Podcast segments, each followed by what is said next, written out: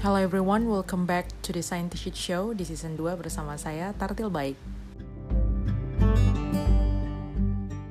Langsung banget nih, nggak ada basa-basi. Nggak ada, udah udah gua record sebelumnya. Nah ini udah masuk blooper lah ini ya, nggak apa-apa. Lu mau ngeliat muka gue ya? Oh, terserah sih. apa kabar? Halo, Alhamdulillah sehat. Ya Allah, maaf ya memotong waktu kamu yang Enggak, sibuk banget ya. aku lagi aja kan eh, kebetulan kan eh, kemarin eh, apa eh, tim aku banyak ada Hmm. beberapa yang dapat PNS gitu. Oh, ya. kemarin Alhamdulillah. makanya em, iya alhamdulillah aku senang Tapi, mereka I memilih know, I know. Aku tuh, aku tuh eh, ketemu dengan banyak orang yang dia itu apa ya istilahnya mungkin sama posisinya kayak kamu gitu ya. Dia chiefnya, Iya. dia leadernya gitu ya. Terus ngelihat kayak masuk PNS ya Allah gitu. Seneng gak seneng? Eh, senang, aku sen, tapi maksud aku jadi ekstra banget karena udah nyaman nih sama Benar, seseorang, benar. udah lagi oh, ini, terus Hmm. habis itu tiba-tiba eh, harus ada perubahan-perubahan itu, which is sebenarnya ya konsekuensi juga ya, maksudnya itu kan Benar, pasti benar. ada gitu kan. Eh, Mhm. Memang kan kalau misalnya ini kan perubahan-perubahan seperti itu emang harus eh, ini, em, jadi banyak gitu ya, eh, apalagi 2020 fantastis banget gitu kak buat Luar buat biasa, bisnis. banyak banyak banyak kejutan ya, fantastis. banyak kejutan iya. eh. aku juga diceritakan sama Benar. orang-orang yang maksudnya subordinate-nya dia itu keterima ya, maksudnya mencari Hmm. tepat seperti dia itu bakalan eh, butuh ekstra tenaga, ekstra waktu dan lain sebagainya kayak gitu. Betul dan Nggak bisa know, merasakannya, ya. eh. uh, uh, SDM-nya tuh wow. Jadi Anyway, eh, apa namanya let's get eh, perkenalan diri dulu dong walaupun. Hah? Oke siap siap siap. Hmm. Eh by, by the way kapan-kapan ma- main ya? Iya, heeh. aku nunggu kamu free aja dulu. Maksudnya kamu kan lagi apa namanya wirawiri apa segala macem. Aku loh di sini aja. Oke kenalan Ya. dulu kenalan. Ya, Faidun, walaupun aku sudah nyebutin nama kamu, silakan kenalan diri, asalnya dari mana, terus sekarang sibuknya apa gitu, aktivitasnya apa. gitu. Ya siap. Eh, sebelumnya terima kasih banget nih Kak Tartil udah memberikan eh, kesempatan dan diundang eh, di podcastnya. Saya eh, gimana nih cara ngomongnya biar nggak salah? Scientist. Mana aja, Ma. Oke, Eh, terima kasih banyak eh, sebelumnya buat teman-teman yang pendengar eh, Kak Tatil. Salam kenal, perkenalkan nama saya Koirun Nisa Sri Mumpuni, biasa dipanggil Koirun. Em, aktivitas aku sekarang, eh, aku adalah salah satu pendiri dari eh, sebuah usaha sosial yang kita namakan Kitong Bisa Enterprise. Kalau secara background mungkin sedikit, em, aku kebetulan ketemu Kak Tartil. eh, waktu itu kita di Melbourne bareng-bareng, eh, lagi mengenyam pendidikan dan berpetualang di negeri kangguru. Eh, em, jadi by background, eh, aku kebetulan li- eh, anak lingkungan dan juga pem- eh, development gitu kak. Jadi S1 aku kebetulan eh, di Sustainability Science and Development Ma- Major, terus juga S2 aku di lingkungan dan juga development gitu. Terus mungkin aku langsung ini nih kasih tahu apa itu kita atau gimana? Eh, ya nggak apa-apa sih. aku cuma merespon spesifik banget ya, eh, apa namanya background kamu tuh spesifik banget dan itu benar-benar yang dibutuhkan dunia saat ini dan di masa depan insya Allah seperti itu gitu. Anyway, apa namanya bisa dijelasin nggak itu kenapa ceritanya? Kamu itu kan eh, aku tadi udah menyampaikan sebelumnya jadi aku recording dulu. Kalau kamu itu aslinya dari Depok gitu loh. Gimana ceritanya kamu itu orang dari lahir Papua bisa memutuskan untuk eh, berkarir di usaha sosial atau social entrepreneurship ini kemudian memilih tempat seperti Papua gitu loh yang itu tuh kamu gimana ya istilahnya ya benar-benar orang luar lah gitu yang eh, apa namanya melakukan sesuatu untuk Papua. Hmm. Eh kebetulan eh, aku lahir sih di Jakarta kak, tapi memang kalau rumah em, di Depok Jawa Barat. Eh, nah Um, jadi kalau dari kecil sebenarnya aku udah terbiasa dengan sebenarnya uh, cerita-cerita, makanan uh, dan budaya Indonesia Timur. Karena kebetulan um, uh, keluarga aku itu dibesar uh, ada yang lahir dan dibesarkan di Papua. Waktu itu masih Irian Jaya.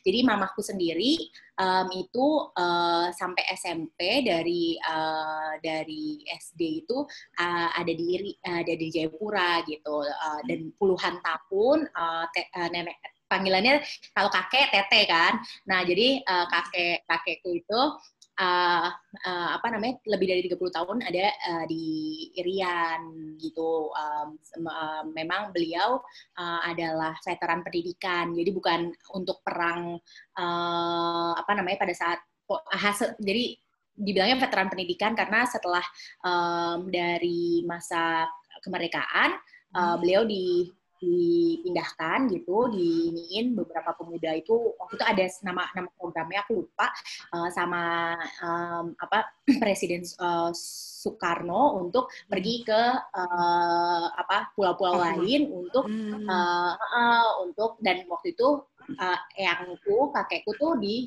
uh, di uh, uh, di apa ditempatkan di Papua. Jadi waktu itu ya udah berkarir di sana dari seorang guru sampai akhirnya menjadi uh, mungkin kalau sekarang sih uh, kalau dulu namanya kepala wilayah ya, kepala hmm. kantor wilayah. Kalau kalau sekarang bilangnya kepala dinas pendidikan oh, kayak gitu. gitu. Ya, jadi memang veteran pendidikan udah lama. Jadi kalau misalnya aku juga dulu umur 2 tahun tuh aku di Wamena. Uh, oh. tapi nggak lama. Aku baru tahu loh yang ini. Bentar aja sih waktu itu kan uh, uh, terus karena waktu itu uh, keluarga masih banyak di sini, budeku juga masih banyak di sini. Maksudnya hmm. waktu itu kan uh, aku masih banyak keluarga nggak cuma di Jayapura, ada yang di Merauke, Fakfak, hmm. ada yang di Timika gitu, gitu.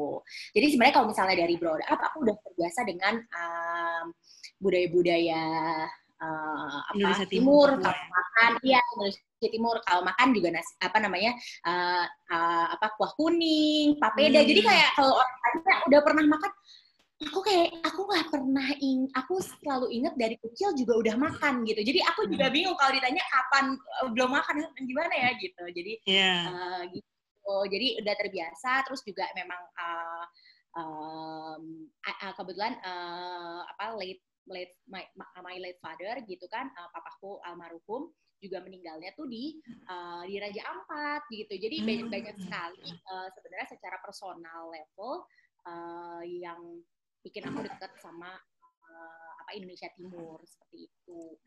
Gitu. Tapi uh, setelah itu setelah dengar-dengar jadinya lebih penasaran gimana sih sebenarnya hmm. keadaan di Indonesia Timur gitu.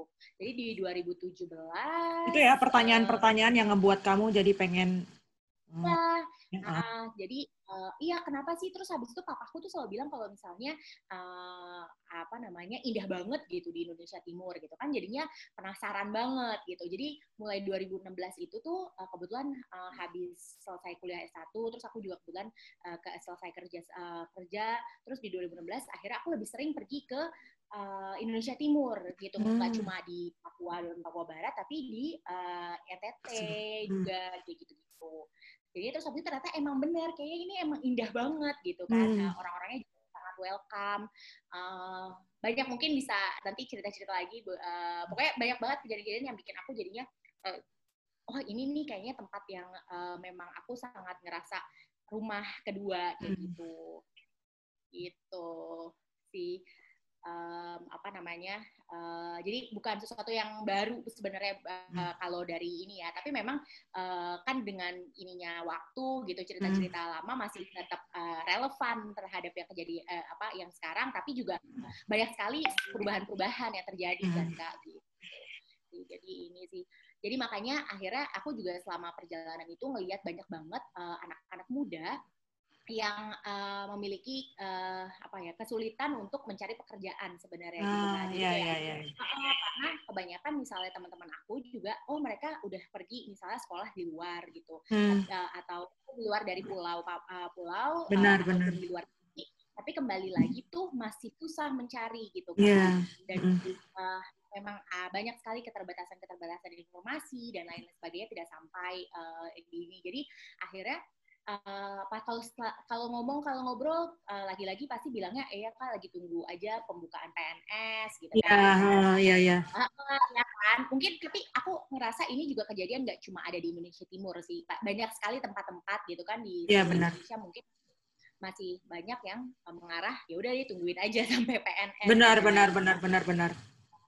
Hmm, jadinya oh uh, apa nih yang sebenarnya uh, gapnya gimana sih? Padahal banyak banget uh, vokasi-vokasi sekolah-sekolah vokasi juga gitu kan, ada banyak. Terus habis itu ternyata pas aku lihat lagi ternyata oh yang belum ditanamkan gitu dan aku ngerasa dari perjalanan uh, pendidikan aku gitu juga uh, dan apa pengalaman yang aku udah ini kan oh uh, belum adanya uh, di pendidikan yang sudah biasa formal mm -hmm. itu belum ditanamkan uh, belum ditanamkan uh, pemikiran entrepreneur mindset. gitu. Entrepreneurship tuh apa uh, kewirausahaan, ya mindset kewirausahaan atau pola pikir kewirausahaan itu itu belum ditanamkan gitu. Nah, hmm. padahal kalau misalnya uh, pola pikir kewirausahaan itu itu tuh penting banget. Itu tuh harus uh, bisa di, uh, dipakai nggak harus kamu jadinya entrepreneur atau jadi uh, jadi wirausaha nggak juga. Tapi itu tuh salah satu pola pikir yang uh, menurut aku uh, membuat uh, orang itu menjadi lebih uh, uh, uh, kreatif dan inovatif gitu dan bisa uh, base uh, cara pikirnya itu selalu problem solver gitu jadi selalu uh, menjadi apa ya seseorang yang bisa memecahkan sebuah masalahnya yang dimiliki dan juga uh, apa orang-orang di sekitar kayak gitu. Jadi kalau misalnya punya uh, punya uh, mindset itu tuh uh, orang itu bisa jadi uh, mengerjakan sesuatu apa pun yang dia ini harus bisa lebih lebih uh, apa ya kreatif, inovatif yeah. dianya gitu, efisien kayak gitu-gitu hal-hal seperti itu. Jadi hmm. even misalnya guru gitu kan kalau punya yeah. uh, pola pikir ini tuh mereka pasti jadinya lebih mengasyikkan gitu loh kalau mengasyikkan benar, benar, benar, mengasyikkan, mengasyikkan kalau ngajar gitu karena benar, benar, dia benar. akhirnya cara-cara apa sih yang uh, ini uh, uh, yang tidak konvensional gitu, gitu ya istilahnya. Ya benar-benar dan uh, balik lagi uh, oh ternyata itu. Sebenarnya mereka punya skill mereka punya skill mereka punya pengetahuan yang cukup gitu. Apalagi anak akhirnya oh ternyata ini yang kurang makanya aku sekarang itu fokus banget di Kitong Bisa Enterprise itu uh, kita itu uh, memiliki visi untuk menciptakan dan mengembangkan ekosistem yang berkelanjutan bagi para pengusaha muda dan juga perempuan uh, khususnya yang mantap. tinggal di kawasan Timur kayak gitu. Uh. Jadi ada beberapa program yang kita sasar, memang kita fokus pada pemuda dan perempuan karena uh, kalau misalnya itu kan pemuda ya, karena hmm. kita secara di juga uh, bonus demografinya besar sekali gitu ya kak yeah. produktif usia produktifnya dan mereka juga kebanyakan kan yang tadi yang aku bilang masalah satu masalahnya adalah banyak banget pengangguran kayak gitu yeah. terus juga kenapa perempuan mungkin kalau di timur memang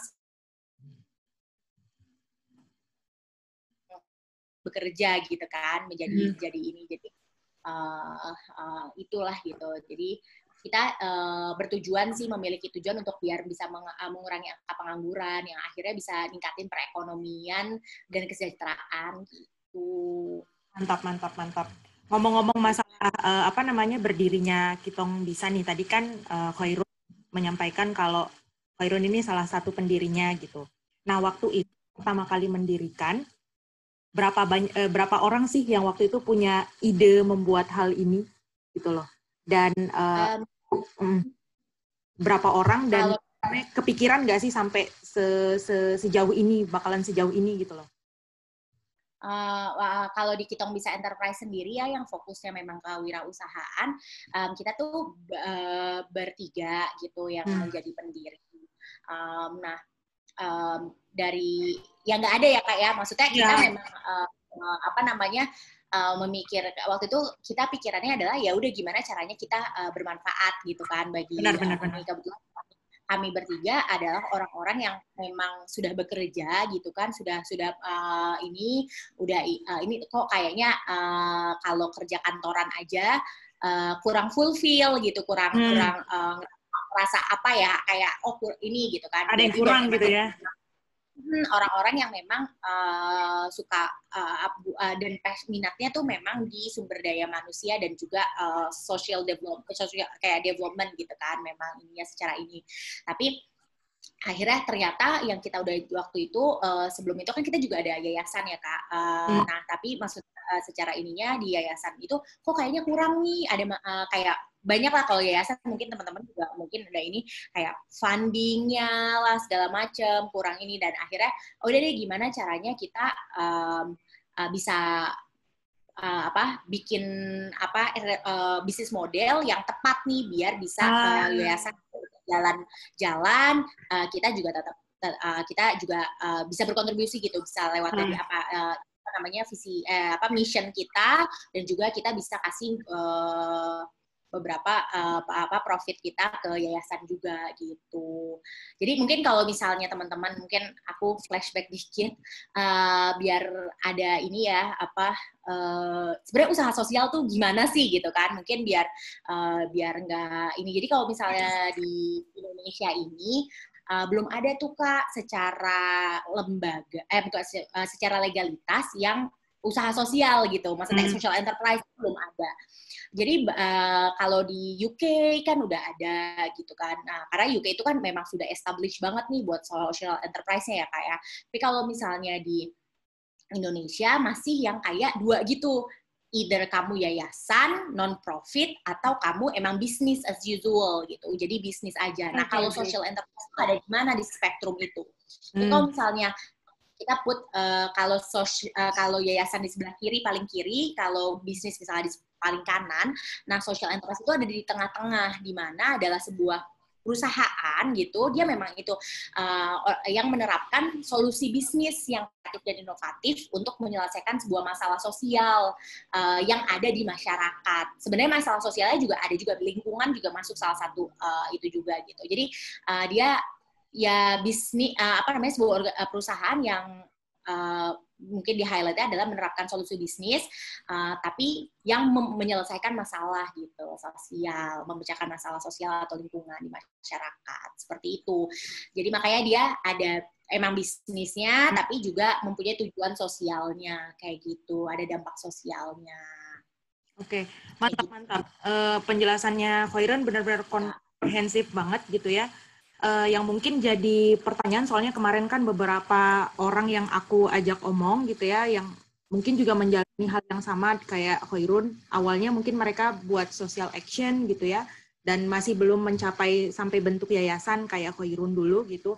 Jadi awalnya emang apakah Khairun itu menjalankan dengan teman-teman itu melakukan kegiatan sukarela aja berbentuk yayasan atau seperti apa gitu. Sampai akhirnya uh, yayasan itu mungkin di apa ya istilahnya di hmm, diakui dan akhirnya uh, banyak perusahaan atau corporation yang mau bergabung dengan yayasan atau komunitasnya Koirun kayak gitu uh, alhamdulillah banget ya kak. Maksudnya uh, dari ininya memang um, kita yayasan udah udah establish duluan gitu. Tapi uh, apa namanya kita buat lagi kalau kita bisa enterprise kita punya legalitas sendiri gitu. Secara ininya kan memang kita fokusnya lebih banyak uh, melakukan bisnis transaction gitu kan.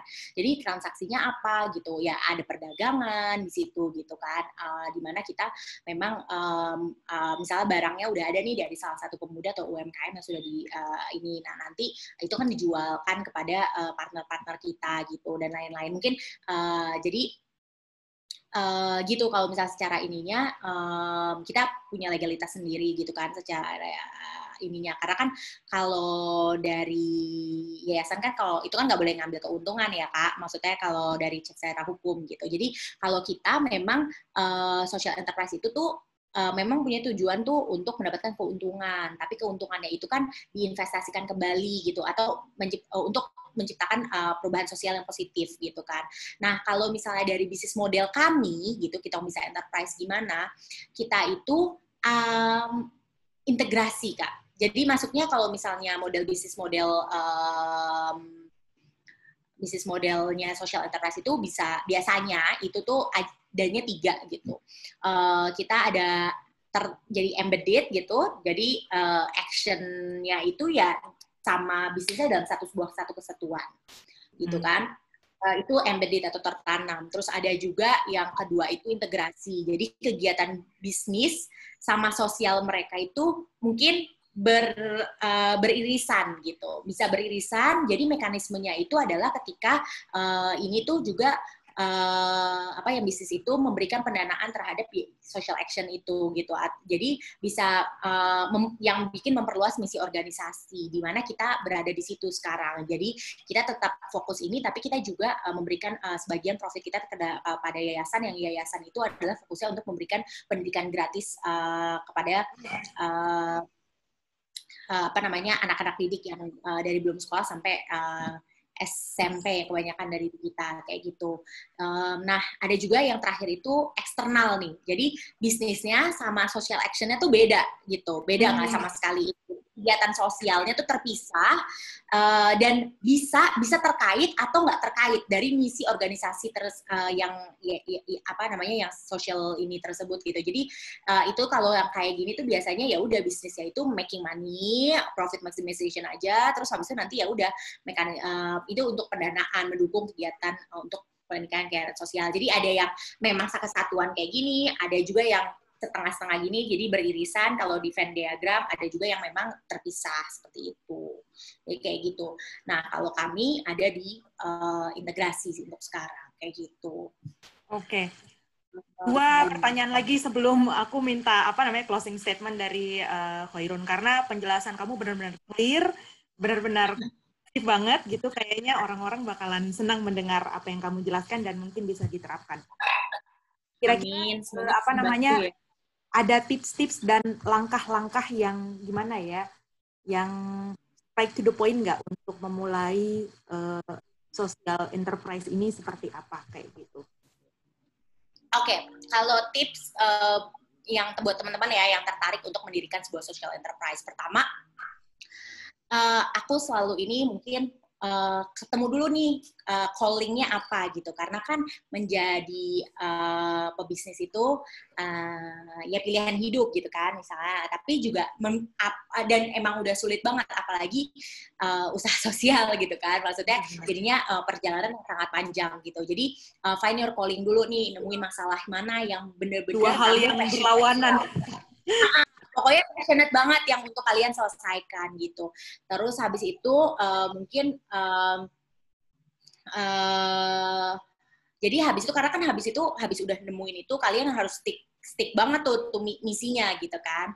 Uh, terus habis itu kalau strategi lainnya adalah tadi ya final calling yang pertama, kedua aku nyaranin buat ngobrolin ke banyak teman-teman kamu. Kasih tahu tentang ide kamu and riset gitu riset tentang itu gitu. Jadi diskusi gali lebih dalam tentang masalahnya obrolin gitu uh, sama teman-teman kira-kira solusi apa aja sih yang udah eksis di luar sana gitu. Nah dari situ kamu bisa melihat nih gapnya apa nih yang kurang gitu kan. Nah baru nanti akhirnya kamu bisa mungkin menciptakan solusi yang mungkin berbeda, positioning yourself kayak lebih unik daripada yang udah ada-ada kayak gitu.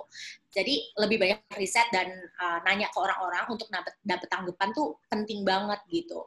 Uh, nah, yang terakhir mungkin kalau misalnya itu uh, start small, think big. Jadi kayak udah coba aja dulu gitu. Jadi maksudnya emang harus dimulai aja dulu gitu di awal. Jadi jangan maksudnya kita boleh memikirkan sesuatu kan memang harus besar ya kak. Mimpi itu kan harus tinggi banget gitu kan. Uh, hmm. Tapi uh, kita mulainya itu dari hal-hal yang kecil dulu gitu. Jadi coba aja dulu teman-teman semua. Gak, karena bener, once again gak ada once again nggak ada yang apa ya nggak ada juga yang apa ya bener salah kayak gitu-gitu kan kak emang harus dicoba untuk kita hmm. akhirnya bisa belajar benar benar gitu. benar benar benar Anyway, Khairun, hmm. nanti kalau misalnya ada beberapa orang yang nanya sama aku dan minta izin untuk reach out kamu, nggak apa-apa ya. Aku kasih akun Instagram kamu, mungkin mereka bakalan DM dan mungkin banyak diskusi gitu. Karena mungkin ketertarikan mereka juga kan uh, ya sekitar itulah bagaimana bisa mendapatkan profit, tapi juga bisa melakukan hal baik kayak gitu ya. Well, hmm, hmm sebelum uh, apa namanya minta wejangan sama apa Khairun.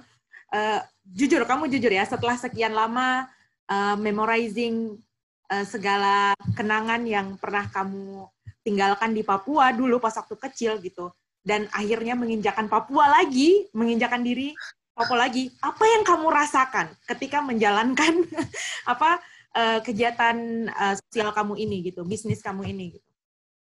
Uh, umur 2 tahun ya kak, jadi nggak inget banget sama sekali. Tapi kalau di foto-foto ya ada gitu kan, kayak uh, Honai gitu, foto bareng beberapa ini. Jadi beda banget. Tapi kan kalau sekarang uh, kalau sekarang itu uh, apalagi covid ya kak.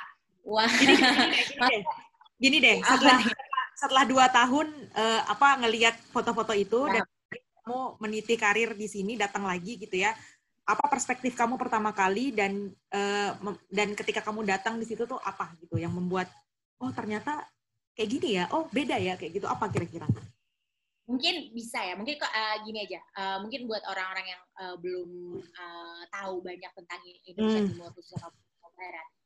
Uh, mereka tempat uh, kayak Jayapura gitu misalnya kayak Papua Papua gitu enggak se apa ya aku nggak mau, mau. Maksudnya yang kayak dibilang tertinggal banget gitu tuh enggak, enggak segitunya gitu loh uh, di sini gitu. Nggak yang mungkin kayak di depict oleh uh, media kebanyakan orang ya. gitu.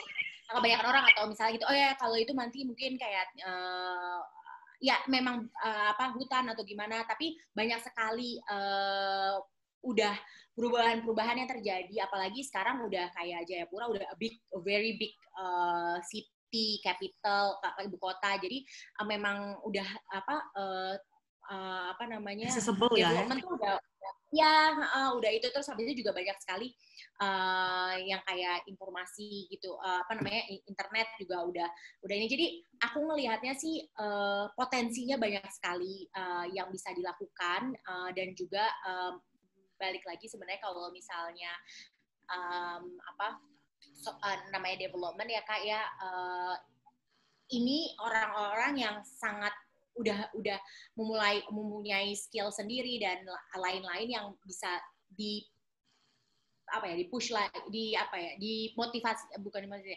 diberikan tinggal diberikan Roman. akses lagi lebih untuk meng uh, apa namanya uh, explore explore lagi gitu. Hmm, jadi kayak um, banyak banget gitu. Mereka uh, ini jadi uh, pas lagi ke sini ternyata oh ternyata kerasa juga nih pre-urban kalau rural gitu-gitu tuh kerasa gitu uh, perbedaan perbedaan perbedaan itu gitu. Jadi hampir hampir ini juga sih kalau ini di apa di tempat-tempat yeah. lain kayak gitu. Jadi kayak rural urban gitu Uh, anyway, ada nggak pengalaman yang Tanya gue. Udah, terakhir ini gue beneran terakhir. Ada nggak kira-kira yang pengalaman lucu yang lo alami? Yang pengalaman lucu yang selalu alamin entah dari apa culture shock perbedaan bahasa atau gimana gitu. Hal yang lucu yang pernah keinget atau apa? Kalau nggak ada nggak apa-apa sih. Oh me iya aku ingat. Aku ingat sesuatu tapi aku lupa, uh, eh, lupa titlenya.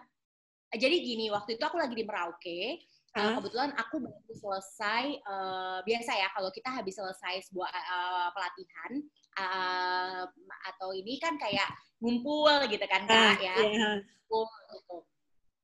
Um, terus habis itu um, kita ngumpul di kafe gitu kan. Terus habis itu hmm. lagi pada ngomongin eh ma, ma, uh, kan lagi lagi upbeat banget nih kak gitu kan. Hmm. terus habis itu uh, ada satu yang di oh ya udahlah nyanyi aja nyanyi, nyanyi eh apa kita emang nyanyi, nyanyi tapi maksudnya nyanyi ini gitu.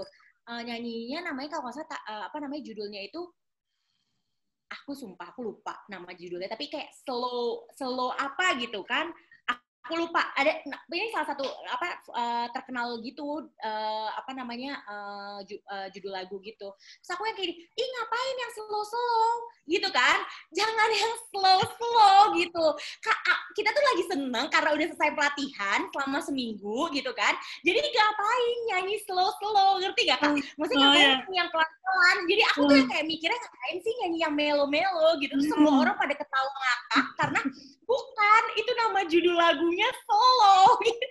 Kayak aku kayak ah gimana? Gitu. Itu itu salah satu yang hal yang lucu banget yang kayak kita tuh aku tuh sa sampai uh, uh, apa namanya habis hari itu semua orang tuh manggil aku itu tuh uh, slow kas slow kas slow. gitu, slow, gitu. Jadi bulan-bulanan nama slow slow gitu ya. Oh, kasih slow ya kasih slow ya namanya ya. Jadi aku kayak mikir tuh kenapa harus pelan-pelan gitu? Kenapa oh, harus gitu. pelan gitu? Kayak orang-orang kayak bukan itu nama judul lagu. Judul lagunya oh. kasih oh, yang Sasanya tidak gitu. tahu ada lagu itu gitu tapi mungkin uh, ada gitu. Uh, uh, uh, jadi pokoknya gitu.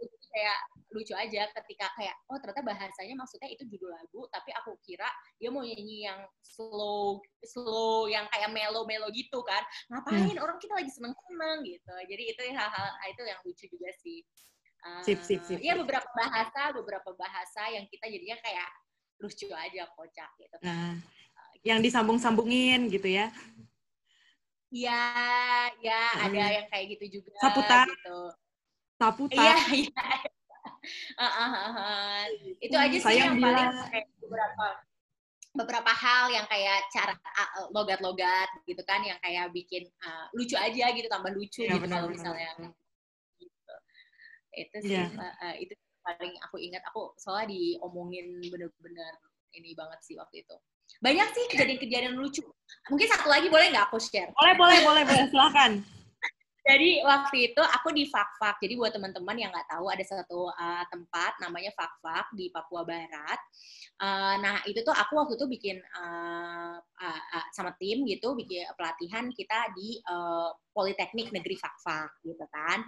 Jadi uh, itu tuh di gunung gitu loh kak jadi maksudnya bukan di gunung. Uh, jadi emang di Fakfak itu kan emang gunung-gunung gitu ya. Jadi emang kalau di sana itu tuh emang aduh cuma jalan baru aja yang lurus gitu. Yang oh. maksudnya kayak datar gitu. yang lainnya tuh naik turun.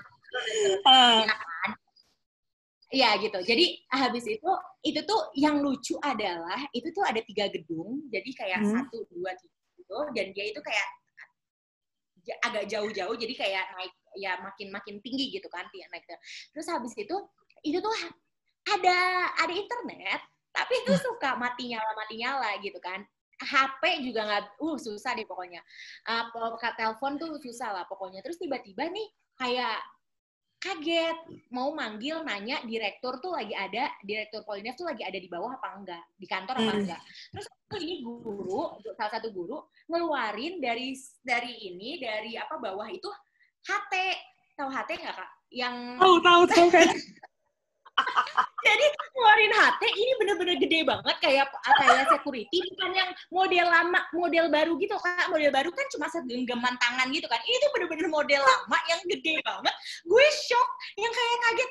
Soalnya sih dia gini kan, uh, kayak kayak lo tahu dia punya kayak apa namanya sandi-sandi sendiri gitu yang kayak satu dua satu dua Garuda Garuda gitu gitu terus kayak apa namanya eh Pak Dir Pak Dir Pak Dir di sana nggak Pak Dir? Gitu gitu jadi kayak dia nyari Pak direkturnya ada di sana apa enggak kalau ada di sana baru kita ke bawah gitu kan. Terus oh, ya Pak Dir lagi luar ada biasa. iya, belum belum belum ada belum ada di ruangan belum ada di ruangan belum balik belum balik kayak gitu. Jadi kayak oke okay, uh, terus misalnya misalnya kayak ya kayak gitu lah. Pokoknya dia me, dia itu dari satu dari satu gedung ke gedung yang lain itu tuh di setiap uh, ininya tuh ada HT gitu. Karena gua ngebayangin komuk lu waktu itu. Dan mungkin aduh. Serius kayak oh terus habis oh iya di sini kan nggak ada sinyal jadi harus hmm. harus harus pakai itu gitu. Nah tapi aku kayak, kalau hmm waktu itu ke Fafak hampir setiap tahun. Uh, tahun ini aku hmm. belum uh, ke Fafak. Nah, uh, jadi tahun setelahnya itu habis ke uh, aku lihat itu udah lebih baik gitu sekarang. Oh, alhamdulillah. Kalau jadi kalau teleponnya nggak bisa, tapi internetnya bisa. Jadi harus pakai wifi gitu. Oh, gitu lumayan lah, tambah-tambah. Jadi mudah-mudahan ya. aku kalau ke sana lagi, oh nggak tahu nih buat teman Jauh lebih ini ya gitu. Aku juga punya sedikit pengalaman yang lucu sih gara-gara nama Fak-Fak itu gitu kan mungkin uh, waktu itu aku pernah uh, apa namanya lagi diskusi bareng sama temen. Dia itu dari Filipina. Nah waktu itu dia nanya kamu dari mana? Dari Indonesia. Kan teman-teman kita belajar itu ada yang dari Jakarta kan. Terus dia nanya sama enggak dari Jakarta? Gitu kan. Terus aku bilang enggak. Asalku dari Papua. Aku bilang kayak gitu. Oh iya.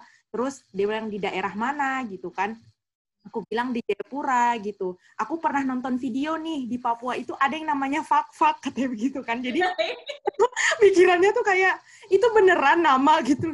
Iya, aku setiap yeah. fak fak itu dia ketawa terus, dia ketawa sampai perutnya kok bisa diem nggak katanya gitu. Terus aku mikir, oh iya ya kalau ngomong gitu di mereka mungkin mereka di aku aku dikiranya swearing gitu. Terus aku bilang aku minta maaf ya FAK FAK gitu bukan FUCK. iya iya iya. Oke nggak apa-apa. Nama yang menarik katanya gitu. Iya. Ya, banyak banget sih kak. Iya. seru banget. Aku uh, banyak banget pengalaman-pengalaman yang kayak tinggal tinggal di apa namanya di pulau tak berpenghuni dan gak ada Kamu luar biasa tahu nggak sih? ya, seru banget. Terus habis Nggak, nggak lahir hujanan. besar di sini tapi banyak pengalaman. Luar biasa emang. kehujanan, kehujanan di pulau. Terus habis itu bener-bener yang kayak badai gitu. Terus ya udah terus habis itu seru banget ya pokoknya banyak banget pengalaman-pengalaman yang mungkin nanti kapan-kapan kita bisa sharing ya kak Eh, Ya, beda, gitu. beda, beda sesi gitu kan dengan Aku ininya. sebenarnya punya pena- pertanyaan yang sangat menarik mengenai ini tapi nanti aja gitu. Eh, mudah-mudahan aku. Anyway, uh, this is the last. This is the last. Really. Promise. It's okay, it's okay. Kesan dan kesan.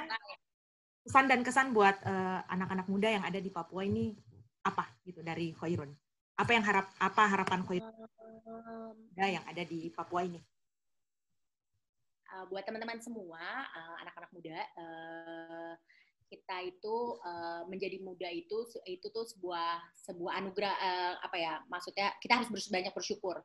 Karena uh, itu adalah sebuah kesempatan bukan sebuah halangan. Jadi buat teman-teman uh, semua kita harus banyak-banyak uh, bangun uh, percaya diri pada diri kita sendiri kompetensi diri yang kita harus banyakin gitu kan jangan kompetisi gitu. Jadi um, fokus pada diri sendirilah untuk membangun uh, kompetensi diri gitu. Jangan terlalu pikirkan uh, kompe- kompetisi gitu orang lain dan sebagainya gitu. Itu aja that. sih paling buat teman-teman. Ini kayaknya nggak nggak cuma yang di Papua ya, tapi semua anak-anak muda uh, Hmm. secara keseluruhan.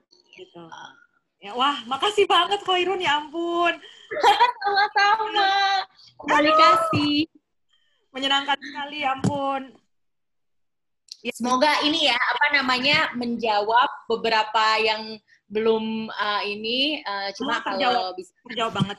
Kamu udah Lebih. benar-benar menjelaskannya dengan benar-benar holistik, terstruktur banget dan insya Allah orang-orang yang mendengarkannya sangat sangat senang kayaknya gitu ya. Apalagi mereka lain ide-ide kreatif mereka. Anyway, uh, so much for your time gitu ya. Mudah-mudahan kita punya uh, waktu lagi untuk ngobrol-ngobrol lebih banyak dengan uh, dengan apa topik yang lain kayak gitu. Boleh, boleh, boleh, boleh sangat di- ini ya kak. Makasih semuanya. Um, Iya.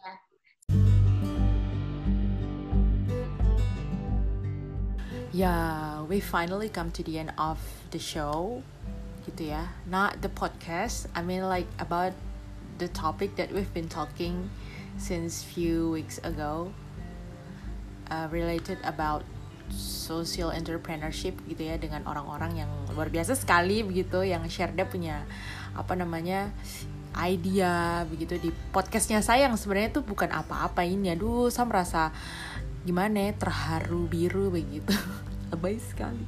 Tapi ini bukan berarti mendeskripsikan saya punya teman-teman yang lainnya yang sebenarnya punya mungkin project yang lebih baik daripada mereka. Well shout out to them gitu ya karena mereka juga sama-sama worthy-nya begitu. Tetapi well um, kenapa saya memilih mereka? Sebenarnya tidak ada alasan umum sih karena mungkin saya lebih banyak berinteraksi dengan mereka uh, beberapa tahun belakangan ini ya gitu. Jadi uh, probably they are the most possible persons that I think can you know give you guys some inspiring idea gitu. Iya kah? Ya mungkin begitu sudah.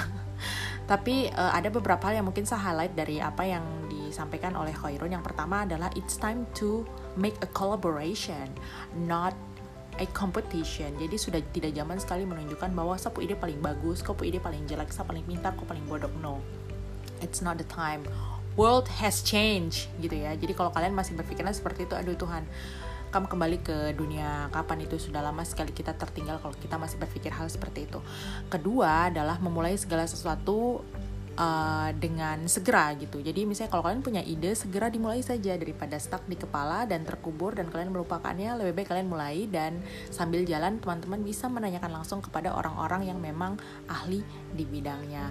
Alright I'll see you for next topic yang benar-benar juga menurut saya sih menarik gitu. Saya tidak janji sih tapi kayaknya menarik. Saya akan ngajak bicara oleh eh, saya akan mengajak bicara orang-orang yang luar biasa Insya Allah ya menurut saya begitu dan jangan lupa if you think uh, this topic is very useful please share it to others and don't forget to follow my podcast gitu ya di platform podcast mana pun Spotify, Apple Podcast, Anchor, Google Podcast, and anything gitu ya. Kalau kalian punya waktu, jelas kalian punya waktu, jadi kalian harus follow. Tidak mohon maaf, saya tidak memaksa dan ya sampai jumpa di podcast episode berikutnya di season 2.